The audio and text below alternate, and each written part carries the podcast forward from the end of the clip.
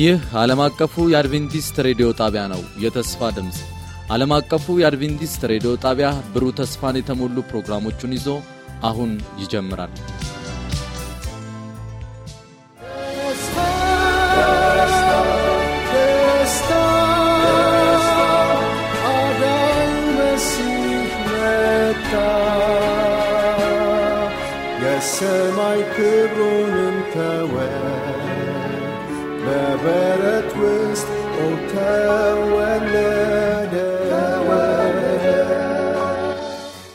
ጤና ይስጥልኝ አድማጭ ተመልካቾቻችን እንደምን አላችሁ? በዚህ ሰሞን በተከታታይ የጌታችን የኢየሱስ ክርስቶስን የመወለድ ምክንያት በማድረግ አለም ይህንን በሚያስብበት ጊዜ እኛ ደግሞ እውነተኛውን የክርስቶስ ኢየሱስ የመወለድ ሚስጥር አብረን እያጠናን እንደሆነ ተመልክተናል። ባለፉት ሁለት ፕሮግራሞች ኢቫንጌሊዮን ወይም የምስራች በሚል ርዕስ አብረን ስናጠና ነበር። አሁንም ዛሬ ከዛ በመቀጠል አብረን እንመለከታለን። የእግዚአብሔር ቸርነትና ምህረት ከሁላችን ጋር እንደሚሆን የታመነ ነው። ኢቫንጌሊዮን ወይም የምስራች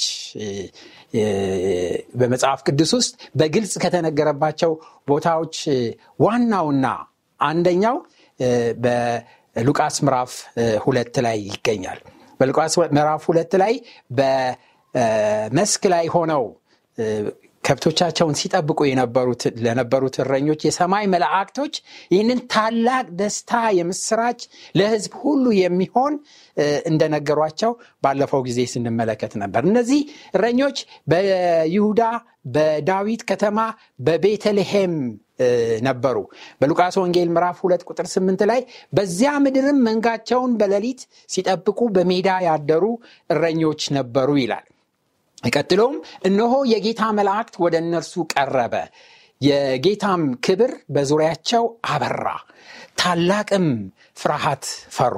የዚህን ጊዜ የመላእክቶቹ መሪ ወደ እነሱ ቀርቦ መልአኩም እንዲህ አላቸው እነሆ ለህዝብ ሁሉ የሚሆን ታላቅ ደስታ የምስራችን ነግራቸዋለሁና አትፍሩ አትፍሩ አላቸው። ዛሬ በዳዊት ከተማ መድኃኒት እርሱም ክርስቶስ ጌታ የሆነ ተወልዶላቸዋል ተወልዶላቸዋል። ለህዝብ ሁሉ የሚሆን የምስራች እነግራቸዋለንና አትፍሩ። ለሁሉ ህዝብ ለነገድ ለቋንቋ ለሁሉም የሚሆን የምስራች እነግራቸዋለንና አትፍሩ ይላል።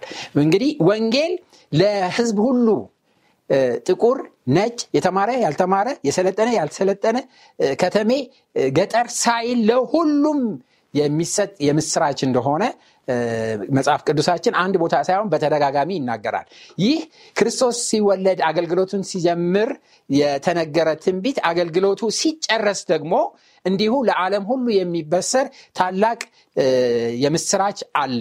በራ ዮሐንስ ምዕራፍ 14 ቁጥር 6 ላይ በምድር ለሚኖሩ ለህዝብ ለነገድ ለቋንቋ ለወገን ሁሉ ይሰበክ ዘንድ የዘላለሙን ወንጌል ያለው ሌላ መልአክ በሰማይ መካከል ሲበር አየሁት።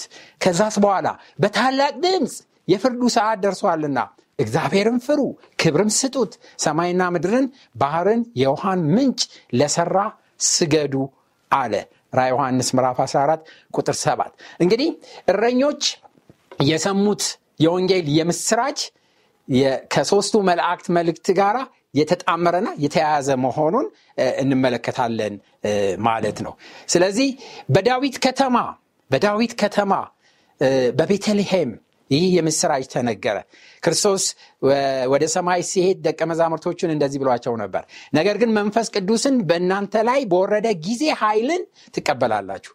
በኢየሩሳሌምም በይሁዳም ሁሉ በሰማሪያ እስከ ምድር ዳርቻ ድረስ ምስክሮቼ ትሆናላችሁ። ከተባሉት ሶስት ከተሞች መካከል ኢየሩሳሌም ይሁዳና ሰማሪያ አሁን እረኞቹ ያሉባት ይሁዳ የምስራች የተነገረባት። እንደውም ቀዳሚ እንደሆነች እንመለከታለን። ቀዳሚ እንደሆነች እንመለከታለን። እና በይሁዳ ከተማ የምስራቹ ቀዳሚ ነው።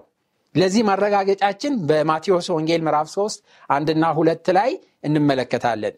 የምስራች በዳዊት ከተማ ቀዳሚ መሆኑን። እዛ ላይ እንደዚህ ይላል።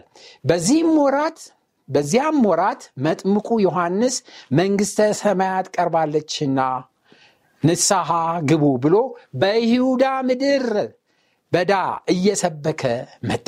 በይሁዳ ምድረ በዳ እየሰበከ መጣ እና የክርስቶስ አገልግሎቱ የተበሰረበት የእሱ መምጣት የምስራች የተነገረበት በዚሁ በይሁዳ በምድረ በዳ ውስጥ እንደሆነ ይህ ታላቁ ጩኸት ወይም ደግሞ የክርስቶስ ኢየሱስ መንገድ ጠራጊ የሆነው ዮሐንስ የተነሳው በዚሁ በይሁዳ ምድረ በዳ መሆኑን እንመለከታለን ማለት ነው። ስለዚህ እሱ ብቻ አይደለም። እነዚህ እረኞችም የምስራቹን ተናግረው ነበር። ከዮሐንስ በፊት የምስራቹን ተናግረው ነበር። በሉቃስ ወንጌል ምዕራፍ ሁለት ላይ ሄደን በምንመለከትበት ጊዜ ቁጥር 17 ላይ አይተውም ስለዚህ ሕፃን የተነገረውን ነገር ገለጡ ይላል። ገለጡ እነማ? እረኞቹ እረኞቹ ይህንን የተገለጠላቸውን ነገር ለሰዎች ሁሉ መሰከሩ። ምስክሮቼ ትሆናላችሁ በይሁዳ በሰማሪያ እስከ ምድር ዳርቻ እንደተባለ ቁጥር 20 ላይ ወረድ ብለን ስንመለከት ደግሞ እረኞቹ እንደተባለላቸው ስለሰሙትና ስላዩት ሁሉ እግዚአብሔርን እያመሰገኑ እያከበሩ ተመለሱ። ቁጥር 18 ላይ የሰሙት ሁሉ እረኞቹ በነገሯቸው ነገር ተደነቁ ይላል። እረኞቹ በነገራቸው ነገር ተደነቁ። በእውነት እነዚህ እረኞች ከህብረተሰቡ በጣም የተናቁ ዝቅተኞች የሚባሉ ከምንም የማይቆጠሩ ነገር ግን ሰማይ ታላቁን የምስራች እንዲሰብኩ የዘላለሙን ወንጌል እንዲሰብኩ የመጀመሪያ እድል እንደከፈተላቸው በይሁዳ ምድር እንመለከታለን። ስለዚህ አይተውም ስለ ህፃኑ የተነገረውን ሁሉ ገለጡ፣ አልደበቁም። የምስራቹን እንደተናገሩ እንመለከታለን። ይህ የምስራች ታላቅ ደስታ የምስራች ነው። ታላቅ ደስታ የምስራች ነው።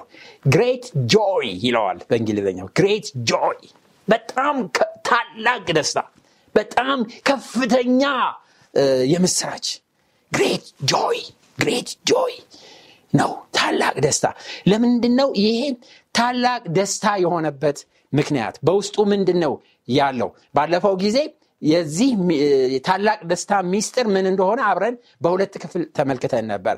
ያም ለህዝብ ሁሉ የሚሆን መድኃኒት የኃጢአት መድኃኒት ሰው የታመመበት እና በጣም የተጎዳበትን በሽታ የሚፈውስ መድኃኒት እሱም ክርስቶስ ጌታ የሆነው ተወልዶላቸዋል የሚል ነው እና ያ መድኃኒት መገኘቱ ያ መድኃኒት ወደ ምድር መምጣቱ ታላቅ ደስታ ለህዝብ ሁሉ የሚሆን ታላቅ ደስታ እንደሆነ ባለፈው ተመልክተናል። ዛሬ ደግሞ ለህዝብ ሁሉ የሚሆን ክርስቶስ ጌታ የሆነው ተወሎላቸዋል።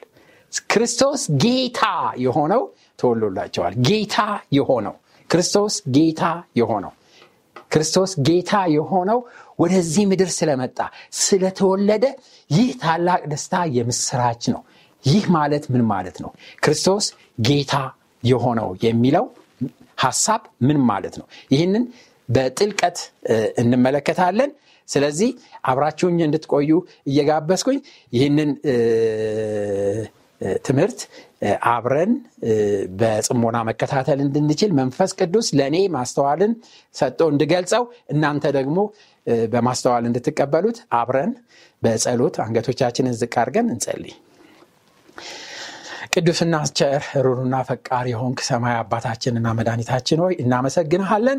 ስለዚህ ጊዜና ሰዓት የሰማይ አባትና መድኃኒት አሁንም በተለየ ሁኔታ አብረህን እንድትሆን ጸጋና ምረትህን እንድታበዛልን ይህንን ታላቅ ደስታ የምስራች እንድናስተውለውና ላላስተዋለው እና በዘልምድ ብቻ ክርስቶስ ተወለደ ብሎ ፌስታ ለሚያደርገውና የሰማይ አባትና መድኃኒት ሆይ ጨርሶ ከክርስቶስ ልደት ጋር በማይገናኝ ደግሞ ፈንጠዝያና ድግስ ለተያዘው ህዝብህ የምስራቹን በትክክል ማድረስ እንድንችል ማስተዋል ጥበብ እንድሰጠን እለምንሃለን።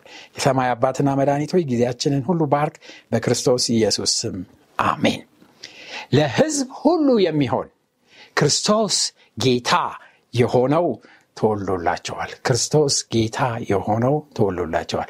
ክርስቶስ ጌታ ጌታ የሚለው Lord Lord የሚለው ቃል አዶናይ ተብሎ በዕብራይስጡ የሚነገር ነው።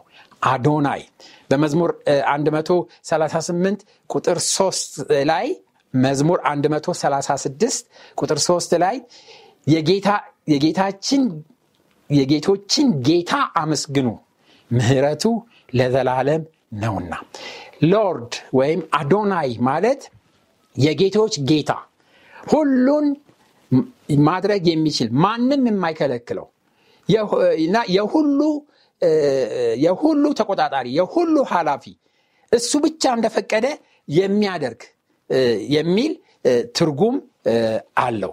በአንደኛ ጢሞቴዎስ ምዕራፍ 6 ቁጥር 15 ላይ ጳውሎስ ለጢሞቴዎስ በጻፈው መልእክት እንደዚህ ብሏል።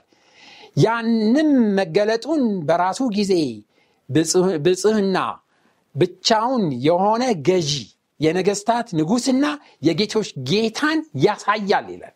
ብቻውን የሆነ ገዢ የነገስታት ንጉስና የጌቶች ጌታን ያሳያል። ይሄ ነው የክርስቶስ ኢየሱስ በስጋ የተገለጠው ጌታችን ኢየሱስ ክርስቶስ። እሱ ብቻውን ገዢ የሆነ የነገስታት ንጉስና የጌቶች ጌታ መሆኑን ያሳያል ይለናል ይህም በመጨረሻው መጽሐፍ በራ ዮሐንስ መጽሐፍ ላይ ሄደን በምንመለከትበት ጊዜ ራ ዮሐንስ ምዕራፍ 17 ቁጥር 14 ላይ እነዚህም በጉን ይዋጋሉ። በጉም የጌቶች ጌታና የነገስታት ንጉስ ስለሆነ እነርሱን ድል ይነሳል። ከእርሱም ጋር ያሉት የተጠሩትና የተመረጡት የታመኑት ደግሞ ድል ይነሳሉ። ማንም ሊረታው ማይችል ማንም ሊቋቋመው ማይችል ድል ነሺ ሁሉን የሚገዛ ሁሉን የሚቆጣጠር በሁሉም ላይ ስልጣን ያለው የሚሰገድለት የሚመለክ አምላክ የሆነ ገዢ የነገስታት ንጉስ እንደሆነ ጌታ የሚለው ቃል ይህንን ይመሰክርልናል። በመዝሙረ ዳዊት ምዕራፍ 8 ቁጥር አንድ ላይ አቤቱ ጌታችን ስምህ በምድር ሁሉ እጅግ ተመሰገነ ምስጋናህም በሰማይ ላይ ከፍ ከፍ ብሏልና። አዶናይ ወይም የሁሉም ገዢ የሆነው አምላክ እሱ ስሙ በምድር ሁሉ ላይ የተመሰገነ ነው። ብቻ አይደለም። ይሄ ለምድር ነገስታቶች ወይም ታዋቂ ሰዎች ምድራዊ ምስጋና ሊሰጣቸው ይችላል። ነገር ግን የእሱ ምስጋና በሰማይም ላይ ከፍ ከፍ ያለ መሆኑን እንመለከታለን ማለት ነው። ስለዚህ ነው የሶስቱ መላእክት መልእክት የመጀመሪያው መልአክ እንደዚህ የሚለው በራ ዮሐንስ ምዕራፍ 14 ቁጥር 7 ላይ በታላቅን ድምፅ የፍርዱ ሰዓት ደርሷል። ሰማይና ምድርን ባህርንም የውሃን ምንጮች ለሰራ ስገዱ አለ። ስግደት ይገባዋል። እሱ አያችሁ? ይሄ አዶናይ የሚመለክ የሚሰገድ ነው የሚሰገድለት ነው እንጂ ተራ ጌታ አይደለም እሱ ስለዚህ የጌቶች ጌታ አምልኮ የሚገባው ስግደት የሚገባው መሆኑን ቃሉ ይናገረናል። ስለዚህ ሰማይና ምድርን ባህርን የውሃ ምንጭ ለሰራ ስገዱ ይላል መልአኩ። እና ለእነዛም በጣም የሚያስደንቀኝና የሚያስገርመኝ እረኞቹ ያ እውነት ከተገለጸላቸው በኋላ ምን አደረጉ ነው የሚለው? ይሄ የተገለጸልን እውነት እስቲ ሄደን እንመልከታሉ ሄደን እንመልከት ለማየት ብቻ አይደለም። ነገር ግን በሄዱ ጊዜ ማርያምና ዮሴፍን ከህፃኑ ጋር ባገኙ ጊዜ ሰገዱለት። ስለ ህፃኑ የተነገረውን መላእክት ከሰማይ ወርደው የዘመሩትን እና ለምድር ታላቅ ደስታ የምስራች ያበሰሩትን ሁሉ ተናገሩ። ገለጹ ይላል ገለጹ ይላል። እና ሂዱ ስገዱለት ስገዱለት ነው የሚለው መልክቱ ይህንን የምስራች ተናገሩ ነው የሚለው ወንድሞቼና እህቶቼ። እኔና እናንተ ታላቅ የሆነ የጌቶች ጌታ የሆነ አዶናይ እሱ ክርስቶስ ኢየሱስ መሆኑን ለዓለም ሁሉ ልንመሰክር ያስፈልገናል። ይህ ማለት ማለት ነው በጥልቀት እንመለከተዋለን። ነገር ግን ይህንን የምስራች መናገር አለብን። ኢሳያስ በአምሳ ሁለተኛው ምዕራፍ ቁጥር ሰባት ላይ የምስራቹን የሚናገር ሰላምንም የሚያወራ የመልካምንም ወሬ የምስራች የሚያወራ መድኃኒትንም የሚያወራ ጽዮንንም አምላክሽ ነግሷል የሚል ሰው እግሩ በተራሮች ላይ እጅግ ያማረ ነው ይላል። ከዚህ የበለጠ የሚያስደስት ከዚህ የበለጠ ክብር የሆነ በከፍታ ቦታ የሚያቆም በእግዚአብሔር ፊት ሞገስን የሚሰጥ የምስራች የለም።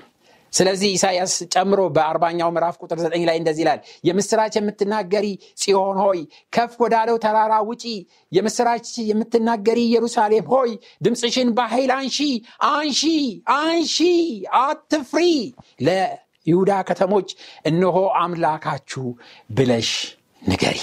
ኢሳያስ 40 ቁጥር 9 የእግዚአብሔር ዓላማ የእግዚአብሔር ዓላማ በጽዮን ያሉ ሁሉ የተመረጡት ህዝቦች ይህንን የምስራች እንዲናገሩ ነበር። ክርስቶስ በይሁዳ በተወለደ ጊዜ እንዲህ ብለው እንዲናገሩ ነበር የፈለገው። ምን ብለው እንዲናገሩ?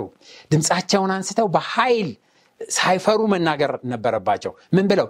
ለይሁዳ ከተሞች ሁሉ እነሆ አምላካችሁ ብለሽ ተናገሪ። በበረት የተኛው ህፃኑ ያ ከሰማያ ሰማያት የወረደው እሱ እነሆ በቤተልሔም እነሆ በይሁዳ ከተማ ብላችሁ ተናገሩ ነበረ። ይህንን ግን እድል ያገኙትና የተጠቀሙበት እነዛ እረኞች ብቻ ናቸው። በመጀመሪያ ለጽዮን እነኋችሁ እላለሁ። ለኢየሩሳሌምም የምስራች ነጋሪን እሰጣለሁ። ኢሳያስ ምዕራፍ 41 ቁጥር 27 የእግዚአብሔር ዓላማ ብዙ የምስራች የሚናገሩ ኢቫንጌሊዮን ታላቅ ደስታ የምስራች የሚያበስሩ እነሱን ለማስነሳት ነበረ። ነገር ግን ባለመታደል ጥቂት ሰዎች ብቻ የተዘጋጁ ብቻ ይህንን ታላቅ ደስታ የምስራች ለህዝቡ ሊነግሩ ፈለጉ። ያ የምስራች የሚለው ወንጌል ነው ወንጌል ነው። ለዚህም ጌታ ኢየሱስ ክርስቶስ በተጠራ ጊዜ ለምን እንደተጠራ አስቀድሞ በኢሳያስ ምዕራፍ 61 ቁጥር አንድ ላይ የጌታን የእግዚአብሔር መንፈስ በእኔ ላይ ነው ለድሆች የምስራችን እሰብክ ዘንድ እግዚአብሔር ቀብቶኛልና አለ። ለድሆች የምስራችን እሰብክ ዘንድ እግዚአብሔር ቀብቶኛልና። ይህንኑ ክርስቶስ በሉቃስ ምዕራፍ 4 ቁጥር 17 እስከ 21 ላይ በምኩራብ ተገኝቶ የኢሳያስን መጽሐፍ በሰጡት ጊዜ አነበበ። እንደዚህ ነው ያነበበው። የነቢዩንም የኢሳያስን መጽሐፍ ሰጡት።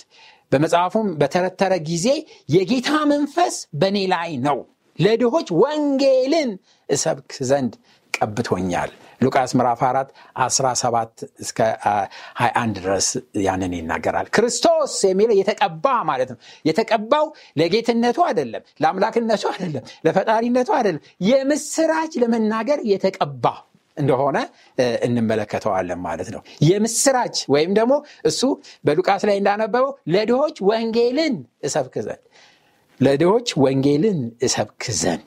ወንጌል ነው የምስራች በዛ በቤተልሔም የተወለደው ህፃን ክርስቶስ ጌታ የሆነው ተወልዶላቸዋልና አዶናይ ወደ ምድር መጧልና ስጋ ለብሶ በመካከላችን ተገኝተዋልና ጌታ የሆነው ወንድሞቼና እህቶቼ ጌታ የሚሆን አይደለም።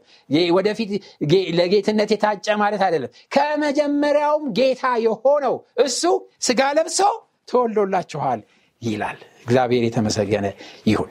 ይህንን ነበረ ለብዙ ዘመናት ሲመረምሩ በዛ በምስራቅ ሀገር ያሉ ሊቃውንት ጠቢባን እንደውም ቀላል ሰዎች አይደሉም። የነገስታት ዘር ናቸው ነገስታቶች ናቸው። እነዚህ ነገስታቶች ጠቢባን ለብዙ ዘመን አንድ የነገስታት ንጉስ የሆነ የጌቶች ጌታ የሆነ አዶናይ ይወለዳል ብለው ይመጣል ወደ ምድር ብለው መሲው ይመጣል ብለው ለብዙ ዘመናት ሲመረምሩ ቆዩና ያንን ሲቀባበሉት ቆይተው በዛን ዘመን የነበረው ትውልድ ኮከቡን ተመለከተ። ስለዚህ ኮከቡን በምስራቅ አይተን ልንሰግድለት መጠናል ልንሰግድለት መጠናል አሉ። በሰማይ መካከል የሚያበራውን የዘላለምን ወንጌል ያለውን መልአክ ታላቁን ድምፅ ሰሙ ወንድሞቼና እህቶች። ይህ የመንፈስ ቅዱስ ጥሪ ነው። ይህ የመላእክቱ ጥሪ ነው። በሰማይ መካከል የሚበረው እሱ በታላቅ ድምፅ ሂዱና ስገዱ ነው ያላቸው። ስገዱ ነው ያለው። ሰማይና ምድርን ለፈጠረ ስገዱ ነው ያለው። ወንድሞቼና እህቶች ወደ ኢየሱስ ከሩቅ ምስራቅ አገር ተነስተው በረሃውን አቋርጠው በብዙ ጉዞ ደክመው ቤተልሔም ደርሰው በይሁዳ ምድር ተገኝተው ለዛ ለህፃን የሰገዱት የመንፈስ ቅዱስ ምሬትን አግኝተው ነው። የታላቁን በሰማይ መካከል የሚበረውን የመጀመሪያውን መልአክ መልእክት አግኝተው ነው እነዚህ ሰዎች ለመዝናናት አይደለም የመጡት ለቱር ወይም ለጉዞ አይደለም የመጡት የመጡት ለመስገድ ነው ለማምለክ ነው። ሰማይና ምድርን ለፈጠረው ስገዱ ስለሚል እሱን ለሱ ሊሰግዱለት መጡ። እኔ ይገርመኛል በጣም አድርጎ ይደንቀኛል። የነዚህ ጠቢባን የነዚህ ነገስታት ጉዞ መጨረሻው ደግሞ የደረሱበት ድምዳሜ በጣም የሚያስገርምና የሚደንቅ ነው። እና ልንሰግድለት መጠናል ልንሰግድለት መጥተናል። come worship him ነው ያሉት come to worship him ልንሰግድለት ልናመልከው መጥተናል። ልናመልከው መጥተናል። wow! በጣም የሚያስገርም ነው። እሱን አውቀውታል። ሰማይና ምድር የፈጠረ መሆኑን አውቀውታል። እኔ ከሚደንቀኝና ከሚገርመኝ ነገር አንዱ በመጡ ጊዜ በነገስታት ቤት አላገኙትም። በታላቅ ቦታ አላገኙትም። በቤተ መንግስት ውስጥ ተወልደው አላገኙትም። በትልቂቷ ከተማ በታወቀችው በኢየሩሳሌም በደመቀችው በዛ ታላቅ ከተማ በሆነችው በኢየሩሳሌም አላገኙትም። እዛ ሲመጡ አላገኙትም። ነገር ግን ወደ ተናቀችውና በጣም ዝቅተኛ ወደሆነችው ታናሽ ወደሆነችው ወደ ቤተልሔም ወደዛ ወደ ይሁዳ ምድር ወረዱ። እዛ ወርደው ደግሞ የሚገርም ነው። ምናልባት ፓላስ ውስጥ ያልታወቀ ፓላስ በጣም በጣም በተለየ ሁኔታ የተገነባ ፓላስ አግኝተው በቃ በወርቅ ያሸበረቀ እዛ ውስጥ አይደለም ያገኙት የሚያስገርም ነው። የመጨረሻው የመጨረሻው የመጨረሻው የመጨረሻው ቦታ ዝቅተኛ የመጨረሻው ዝቅተኛ ቦታ የከብቶች በረት ውስጥ የከብቶች በረት ውስጥ በተራ ጨርቅ ተጠቅልሎ እዛ ሲደርሱ no no no ዴ እኛ እኮ የነገስታት ንጉስ የጌቶች ጌታ ለእሱ ልንሰግድ ነው የመጣነው በበረት እንዴት ሊሆን ይችላል በተራ ጨርቅ የተጠቀለለ ህፃን እንዴት ሊሆን ይችላል? እንደም እንደ ማንኛውም ህፃን አቅም የሌለው በእናቱ በማርያምና በዮሴፍ የሚረዳ እሱ በተአምር የተለየ ነገር ማደርግ እንደዚህ አይነት ተሳስተናል በጣም ተሳስተናል። ይሄ ቦታ መሆን የለበትም። ኮከቡ ልክ አይደለም። የምራን አላሉም። ባዩት ጊዜ ምንም እንኳን ምንም እንኳን ያማረና የሚስብ ወይም የሚያጓጓ ነገር እንኳን ባይኖረው በዙሪያው ያሉት ከብቶችና ጋጣ ብቻ ቢሆንም ደስ የማይል ስፍራ ቢሆንም ነገር ግን በልባቸው ውስጥ የሚመሰክርላቸው የታላቁ መላእክት የሶስቱ መላእክት መልእክት እሱ በልባቸው ውስጥ ስለነበረ በትክክል የእግዚአብሔር መንፈስ እየመራቸው ስለነበር አልተሳሳትንም አሉ በጣም ተደሰቱ። እቃቸውን ከፍተው ስጦታ አቀረቡለት። መጽሐፍ ቅዱስ ሲናገረን ኢየሱስ በይሁዳ በቤተልሔም በንጉሥ ሄሮድስ ዘመን በተወለደ ጊዜ እነሆ ሰባ ሰገድ የተወለደውን የአይሁድ ንጉሥ ወዴት ነው? ኮከቡን በምስራቅ አይተን ልንሰግድለት መጠናልና እያሉ ከምስራቅ ወደ ኢየሩሳሌም መጡ ይላል። ከምስራቅ ወደ ኢየሩሳሌም መጡ ታላቅ ደስታ መጣለን ከሰማይ ሰማያት የአምላክ ተስፋ ተፈጸመ ቃል ሥጋ ሆኗል ኮከቡ በርቷል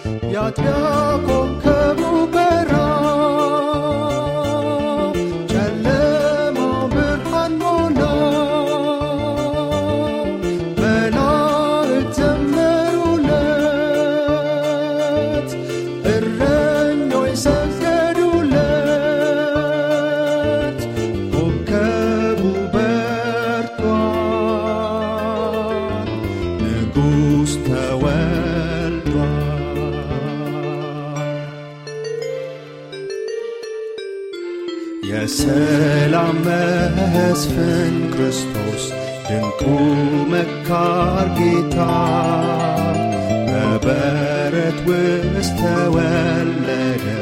ዳዊት ከተማ ኮከቡ በ